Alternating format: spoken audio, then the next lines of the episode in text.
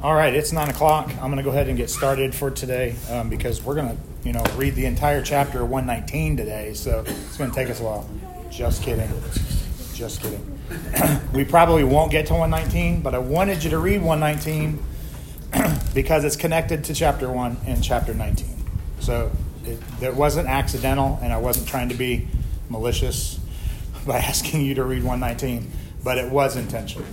Um, so uh, let me pray for us, get us, and get us started for today. Father, we are grateful for your word. We are grateful for Christ. Father, we pray that you will convict us of the things that we know we've done wrong. And Father, bring to our minds the things that we've done wrong that we don't know about because we are deceitful even to ourselves. Father, help us to see Christ through Psalms and understand how great our salvation really is. In Jesus' name, amen. So, we're getting into Psalms, and I, am going to be honest. Um, when I started preparing for this and they were talking about what to study for Sunday school, I'm like, let's do Psalms. Psalms will be easy compared to last time. well, let's just say it's not as easy as it appears. Um, what are reasons that people read Psalms? Comfort, encouragement, hope. Are these all good reasons? Sure. Is it the best reason? Do you ever read the Psalms looking for Christ? Remember, He is called the Word of God. Aren't the Psalms part of the Word of God? So we should be able to see Christ in the Psalms. But, you know, when I first started preparing for this, one of the things that I thought about was how do you look at the book of Psalms? And uh, I gave a book to Jimmy Hubbard a couple of weeks ago um, on the imprecatory Psalms, the, the war Psalms. And uh, I, made, I actually gave him a copy, and I kept a copy for myself, and I started reading through it. And the author brings something out really important that I had never considered a three way of three way um, three ways of looking through the Psalms, and they're all part of the same idea. So, this is what I'm going to walk you through today. And then we're going to follow this pattern as we meditate through the Psalms over the next 12 weeks. Okay? So, we're not probably not going to get into 119. I am going to reference 119 a lot. Um, we're going to work through 1, we're going to work through 19. Um, but before that, I want you to I want to read chapter 1 and then, so turn to Psalms 1. And while you're doing that, put your finger in Deuteronomy chapter 27. Sounds like an odd place to go, doesn't it? But hopefully you'll, you'll pick that up as soon as we make this transition. So put your finger in Psalms 1, put your finger in Deuteronomy 27.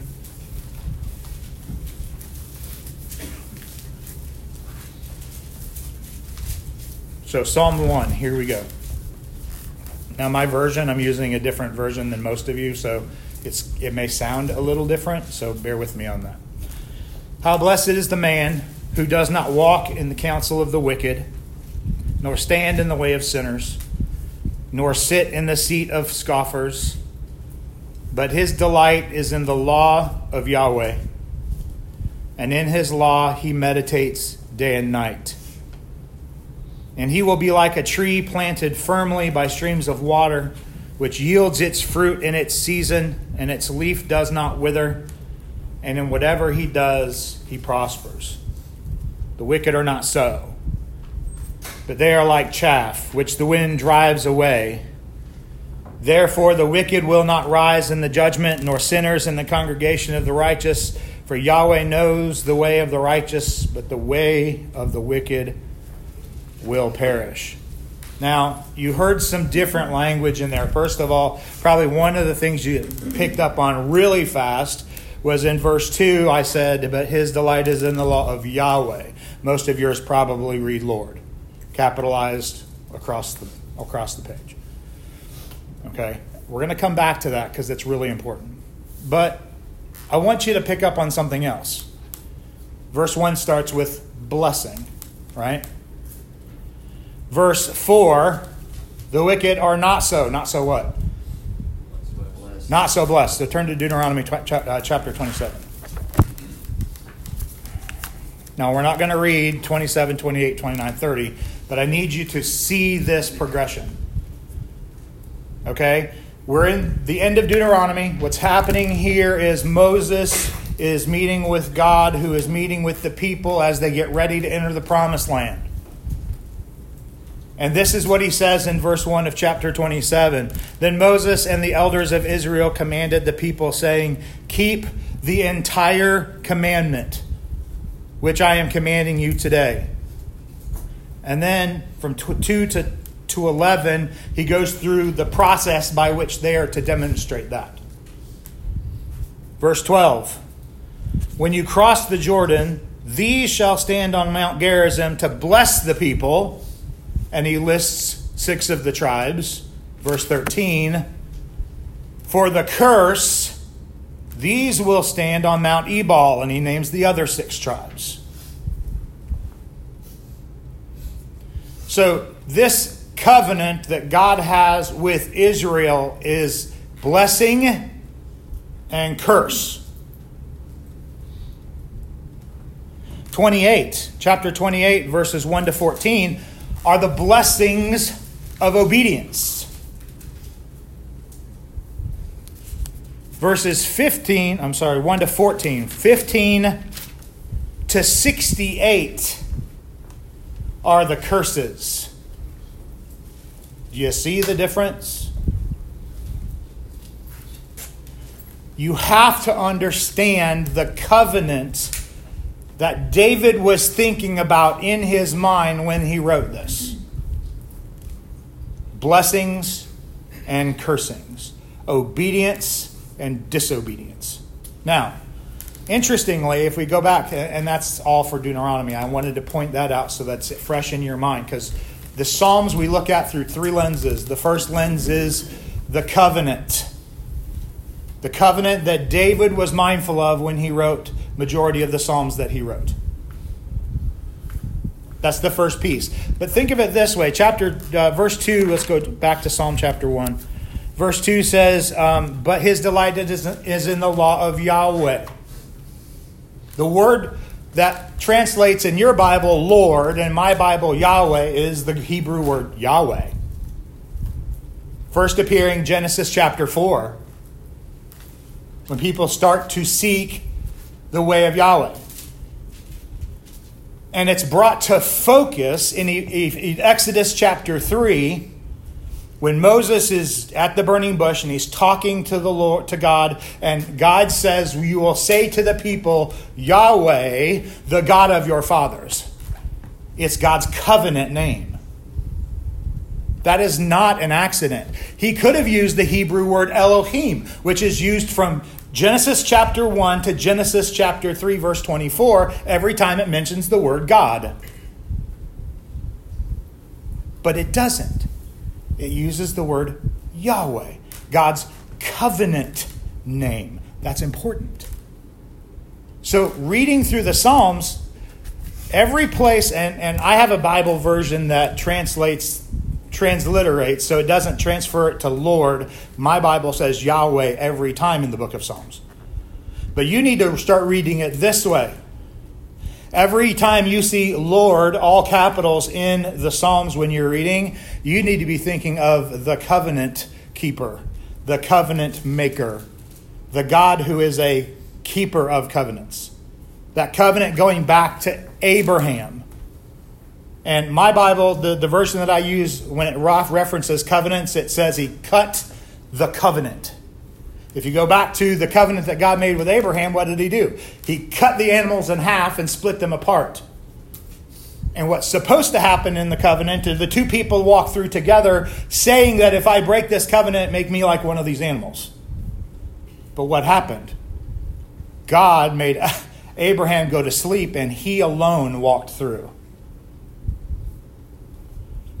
These are important things that you have to have in your mind when you start going through the Psalms and you start seeing the name of Yahweh repeated and repeated again and repeated again. If you read through Psalm 119, you're going to notice that Yahweh shows up a lot, doesn't he? And that's important. So we have to look at the covenant name of who God is. He, he is Yahweh, the covenant keeper. We have to look at the covenant that he gives, the blessings and the cursings.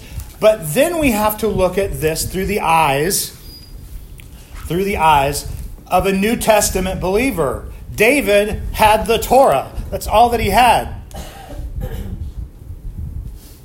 He was looking at the picture of everything that he was he was giving through the inspiration of the Spirit. He was looking at that through just what he's been given.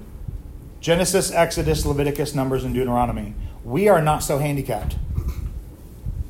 As New Testament believers, we look at the Psalms not only through the Old Testament, which we do not ignore, but we also look at it through the lens of the New Testament.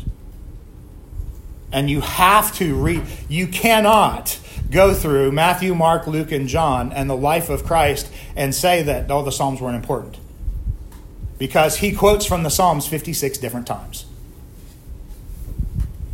Most of the time, he's quoting a psalm that's referencing him. So we have to look at the Psalms, secondly, through the eyes of a New Testament believer who sees Christ as, as Mark Moore used to say, the crimson line that goes through the entire Bible. Okay? that crimson line very elegantly flows through the book of Psalms. And you can't miss that. You can't ignore that. You can't forget that. The last piece is our cultural view of it. So, this was written by David from an Old Testament lens. We see it through Christ with a New Testament lens. And then, how does that apply to today for us? So these are the three ways as we work through these meditations. These are the three things that we need to keep in mind. And, and I'm going to walk through this with you. I, I had a conversation with Gil, I think it was last week, about meditating on the Psalms. And I felt, I felt the best way to, to do these lessons is to meditate on the Psalms, to walk through it the way every time you read the Psalms, you should be walking through it so eh, we're going to go slow. We're going to take this a piece at a time. Some pieces we're going to move past, some pieces we're going to stick on for a little bit. So I want you to be mindful of that. So turn back to Psalm chapter 1 if you're not haven't already. So how blessed is the man? Blessing, if you think back to the, the covenant, Deuteronomy chapter 27 and 28, blessing requires obedience. So when you read how blessed is the man, the first thing that you should be thinking of is that man is obedient. Who does not, and it's interesting, the, the, the, the Hebrew way of writing does one, a couple of different things, and you're going to notice both of them in this psalm. One thing it does is take the smallest, smaller to the greater. So it's it's this way, Oh, uh, yeah, it's this way, it's a little bit bigger. Oh, yeah, it's this way, it's even bigger. The other thing is the contrast. It's this way and it's not this way. You'll notice in Psalm 1, he does both. Here it is. The blessed, blessed man is the one who does not walk in the counsel of the wicked, nor stand in the way of sinners. That's the next level up. Nor sit in the seat of scoffers. That's the next level up. We're going to talk about that. But it, verse 4 says, the wicked are not so. So, blessing, cursing. So, he's given us both ways that when we read through Hebrew literature, a lot of these things are presented to us. So, what does it mean to not walk in the counsel of the wicked? When it talks about walk, it's talking about your daily travel. Day by day, by month by month, by year by year, do you find yourself in the presence of the wicked? Do you spend your time with the wicked? Do you just pff, to the evil things that are going on around you? The people you hang out with, whatever, it's it's you know, they're unbelievers. We got to expect that. Do you walk in the counsel of the wicked? The danger is it doesn't stay there.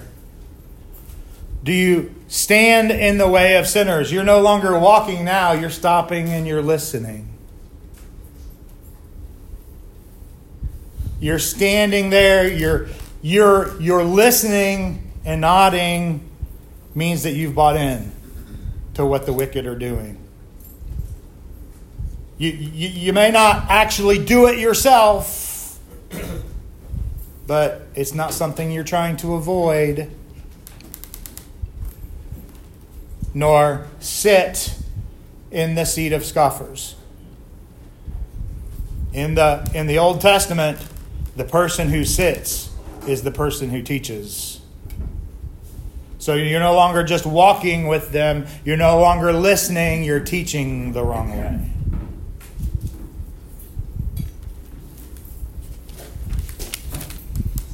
So, daily path. You are not blessed if your daily path is in the path of the wicked. You are not blessed if you are standing and giving agreement to the, the, the, the, sinful things that are being discussed. You are not blessed if you are teaching those things. But, such a great word. His delight is in the law of Yahweh. This is where I wanted you to read Psalm 119. Do you understand the law of Yahweh? The law of the Lord. Do you get it? Do you understand it? When we get to chapter 19, we're going to talk a little more about that. But his delight is in the law. Do you delight in the word? Do you find delight here? Are you walking with the wicked? Are you standing with sinners? Are you sitting with scoffers? You will not have delight in this. But his delight is in the law of the Lord. And in his law, he meditates day and night. Day and night. And I've said this before. Um, when you wake up at 3 o'clock in the morning and can't go back to sleep, where's your thoughts go? Don't think that God, that God is uh, uh, out of control when you wake up and can't go back to sleep. Well, I'm thinking about this and I'm thinking about that, and you're focusing on this. His delight is in the law of Yahweh and he meditates on it day and night. Uh, there was a there was a quote by uh, J.H. McKellis, I think. W.S. Plumer uh, wrote this down. Meditation is to be pursued day and night, not reluctantly, but joyously not merely in God's house or on the Lord's day, but whenever other duties do not forbid. With such incessant study that even when the act ceases, there's no abatement of the pious affection. So it, the idea is this. When you wake up at night and you can't sleep and there's a hundred things roaming through your head, do you force your mind to the law of the Lord? Do you search out his commandments, his statutes, his precepts, his words, his ways? I just gave you almost all of the different ways that Psalm 119 talks about the word. That's what the blessed man does, the blessed woman does. He will be like a tree firmly planted by streams of water uh, this, as for a New Testament believer, your mind should immediately jump to the New Testament that says that we, as wild olive branches, have been grafted into the vine. The vine that's already planted. Who is the one who was planted that we are grafted into? Christ. He is the tree firmly planted by water, which yields its fruit in season. Catch the order here yields its fruit in season, and its leaf does not wither. Well, John, which comes first, the, the leaf or the fruit? As, as the, the, the leaf. Eh, John's the one that gardens regularly, so he would know better than most of us. What comes first? The leaf, right? But what's this saying? What's the evidence that you are a blessed person? The fruit is the evidence. Think about when Jesus in the Gospels was walking with his disciples, was hungry, went to the fig tree. All it had was leaves and no fruit, and he cursed it. What do you think is going to happen to the one that looks good, but there's no fruit? Do you, do you see how we're connecting what's being said in Psalms to what we know in the New Testament? These are not accidents, folks. You're seeing how Christ is pulled through the Psalms to where we see him in the Gospels. Now, there are some Psalms that are directly speaking about Christ. There are some Psalms that are not directly speaking about Christ. Psalm 51 comes to mind, Psalm 42 comes to mind, both of which you've had teaching on in the last year. Psalm 51 is the repentant psalm. That's not directly Christ speaking, it's David repenting. Psalm 42 is that, Where are you, God, in the midst of my suffering? But has Christ ever sounded like that? The Garden of Gethsemane? If it your will, take this away from me. Not my will, but yours. And it wasn't taken away. Psalm 42, in the eyes of what Christ has done in, in, in the New Testament. So the fruit is important, the leaf is important, but without the fruit, the leaf means nothing and in whatever he does, he prospers. Verses 1, 2, and 3. Who is the obvious example of Psalm 1, 2, and 3? Have you got it yet? Who is it? Christ, yes. Christ is that example, and we are to be like Christ. The wicked are not so. Verse 4. See, there, there, you have to understand the history of what happened before. You have to understand what's going on in the New Testament for this psalm to come alive to you. It requires work, folks. It requires study. It requires listening to people that know a whole lot more than you do. I should know. I've been listening to a lot of people this week that know a whole lot more than I do. The wicked are not so. They are like chaff which the wind drives away. Now think of the curses from, from the covenant. Think of the curses. They are like chaff which the wind drives away. Therefore, the wicked will not rise in the judgment, nor sinners in the congregation of the righteous. Where's chaff come from?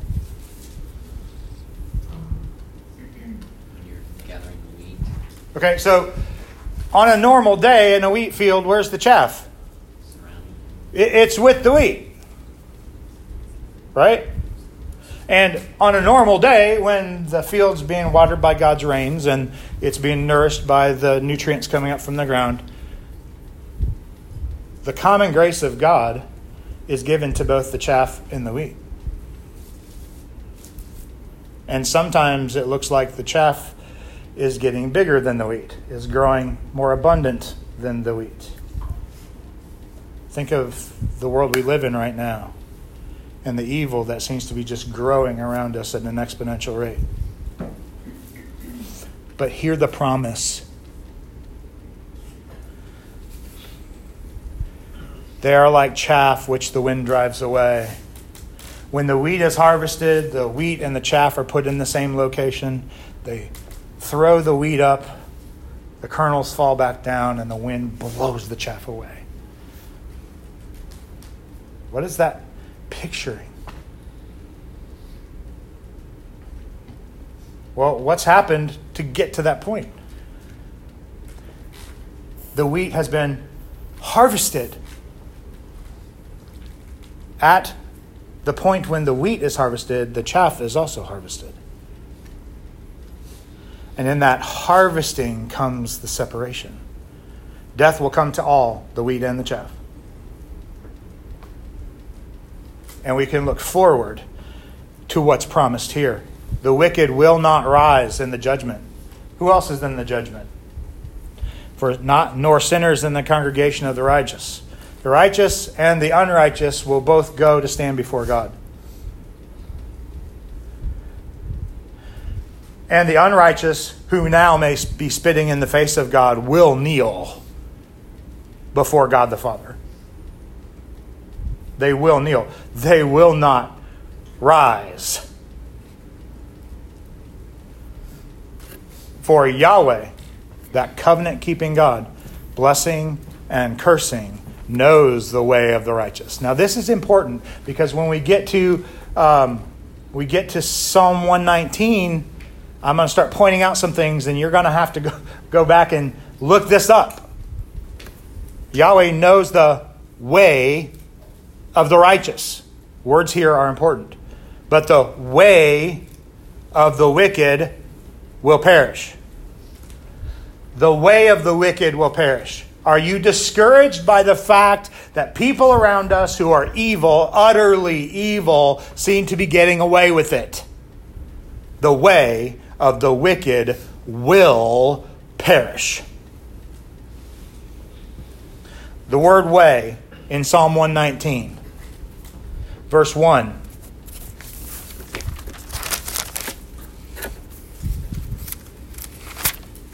How blessed of are those whose way is blameless, who walk in the law of Yahweh. Verse 3 They also do not work unrighteousness that walk in Yahweh's ways. Verse 5 Oh, may my ways be established to keep your statutes. Verse 9 How can a young man keep his way pure? by keeping it according to your word. Verse 14 I have rejoiced in the way of your testimonies. Verse 26 I have recounted my ways, and you have answered me. Verse 27 Teach me your statutes. Make, my under, make me understand the way of your precepts, so I will muse on your wondrous deeds. Verse 30, verse 32, verse 33, verse 59, verse 101. As you go through Psalm 119, the way of the righteous that Yahweh knows and the way of the wicked will perish is laid out for you. What does that way look like? Psalm 119. Turn to chapter 19.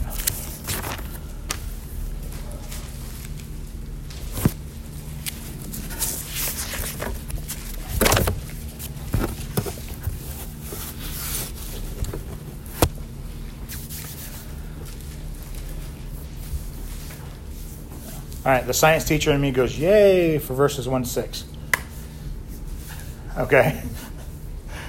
The heavens are telling of the glory of God, and the expanse is declaring the works of his hands. What's the point of this entire first six verses? He's the creator. He's the creator, and what's being displayed? His glory is being displayed. Does, does, does this verse drag your mind to the book of Romans? Romans chapter 1. The things that God has created so that you are without excuse. Day to day pours forth speech, and night to night reveals knowledge. Now, pours, pours forth speech. Verse 3 There is no speech, and there are no words, and their voice is not heard. We're talking about the things that God has made. There's no language there, but it doesn't change the fact that they speak to us. What do they speak to us about? Their line has gone out through all the earth, and their utterances to the end of the world. Doesn't matter where you go on this planet, you can't get away from the glory of God. Pam and I were looking at videos, and Sean and I were looking at videos last night because we're planning a trip to Montana with my family in, in the summer. And we were looking at all these different things you can do in Montana and Idaho and, and, and South Dakota because Pam and I are crazy enough to drive out there. Um, but to see some of the pictures, the mountains, the vast prairies, to see God's glory in, on display, how can somebody look at that and go, oh no, there's no God?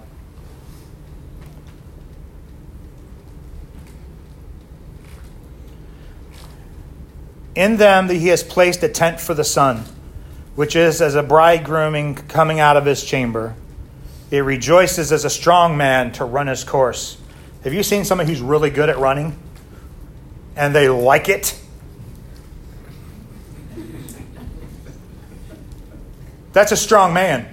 Uh, I'm not going to be running anywhere. If you see me running, you better be running. But there are some people that love it. They, they have a strength that I will never possess. Its rising is from one end of the heavens and its circuit to the other end, and there is nothing hidden from its heat. Okay? This is not, people like, oh, this isn't science. Science proves that the, the, the earth revolves around the sun. This isn't, this isn't a scientific fact. This is perspective. From where you are standing, it looks like the sun's going from there to there. It's perspective. And a lot of people want to talk about that nothing is hidden from its heat, the, the, the, especially in the desert, the, the, the, the drying out and the scorching heat. But that's not the point. The point is, is you can't go anywhere without being affected by it. All of life on earth is in motion because of the sun. From a science perspective, all of life on earth is in motion because of the sun. If the sun didn't shine, so many processes would not function. You can't get away from its heat. This is what some would call natural revelation. But natural revelation does not save. But it points you to the glory of God. Now, verse 7 to 14. I'm going to take this a piece at a time. I need to move quick here. The law of Yahweh is perfect. Okay, I, am going to, I'm to try. Oh, wow. The law, you guys know what a law is, right? Of the covenant keeper is perfect. No mistakes. No, well, I didn't think of that when I made that law, as we often hear from, from Congress, right? I didn't take that into consideration. His law is perfect. And what's the point of his law? It, how many laws that you go through on a day to day basis restore your soul?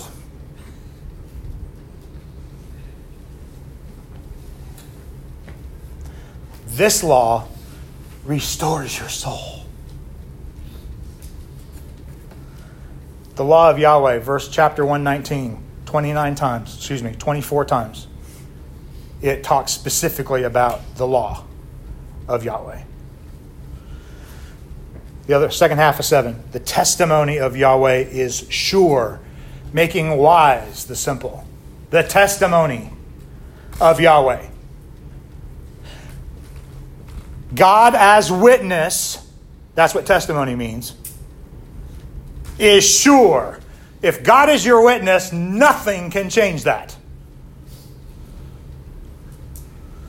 making wise the simple. We're not talking about the ignorant who chooses to be ignorant. We're talking about the simple minded, the one who doesn't know but wants to know. 22 times found in the book of 119, chapter 119. Verse 8 The precepts of Yahweh are right. Precepts here, also translated statutes. If you go to the book of uh, chapter 119, precepts is found 21 times, statutes is found 20 times. The statutes, the precepts of Yahweh are right. There are laws in our country at some point that have been legal that were wrong. There are laws right now in this country that are wrong, even though it's legal. You can have faith and confidence that the precepts of Yahweh are right, always. And rejoices the heart. You can have joy in knowing that what God has said will always be right. The commandment of Yahweh is pure. 22 times in the book of uh, chapter 119. Commandments found 22 times. It's pure. There's no flaw, no mistake, no error, no sin, nothing. It is pure, enlightening the eyes. When you see something absolutely pure, those of you that are grandparents, first time you see that grandbaby, enlightens your eyes, doesn't it? and that baby is not pure. As Voddie Baucham likes to say, it's a viper in a diaper. right? But if that's what seeing that infant does to our eyes, can you imagine what the perfect, pure law of God does for your heart? The fear of Yahweh is clean, enduring forever. That's interesting. Fear of Yahweh is never mentioned in 119.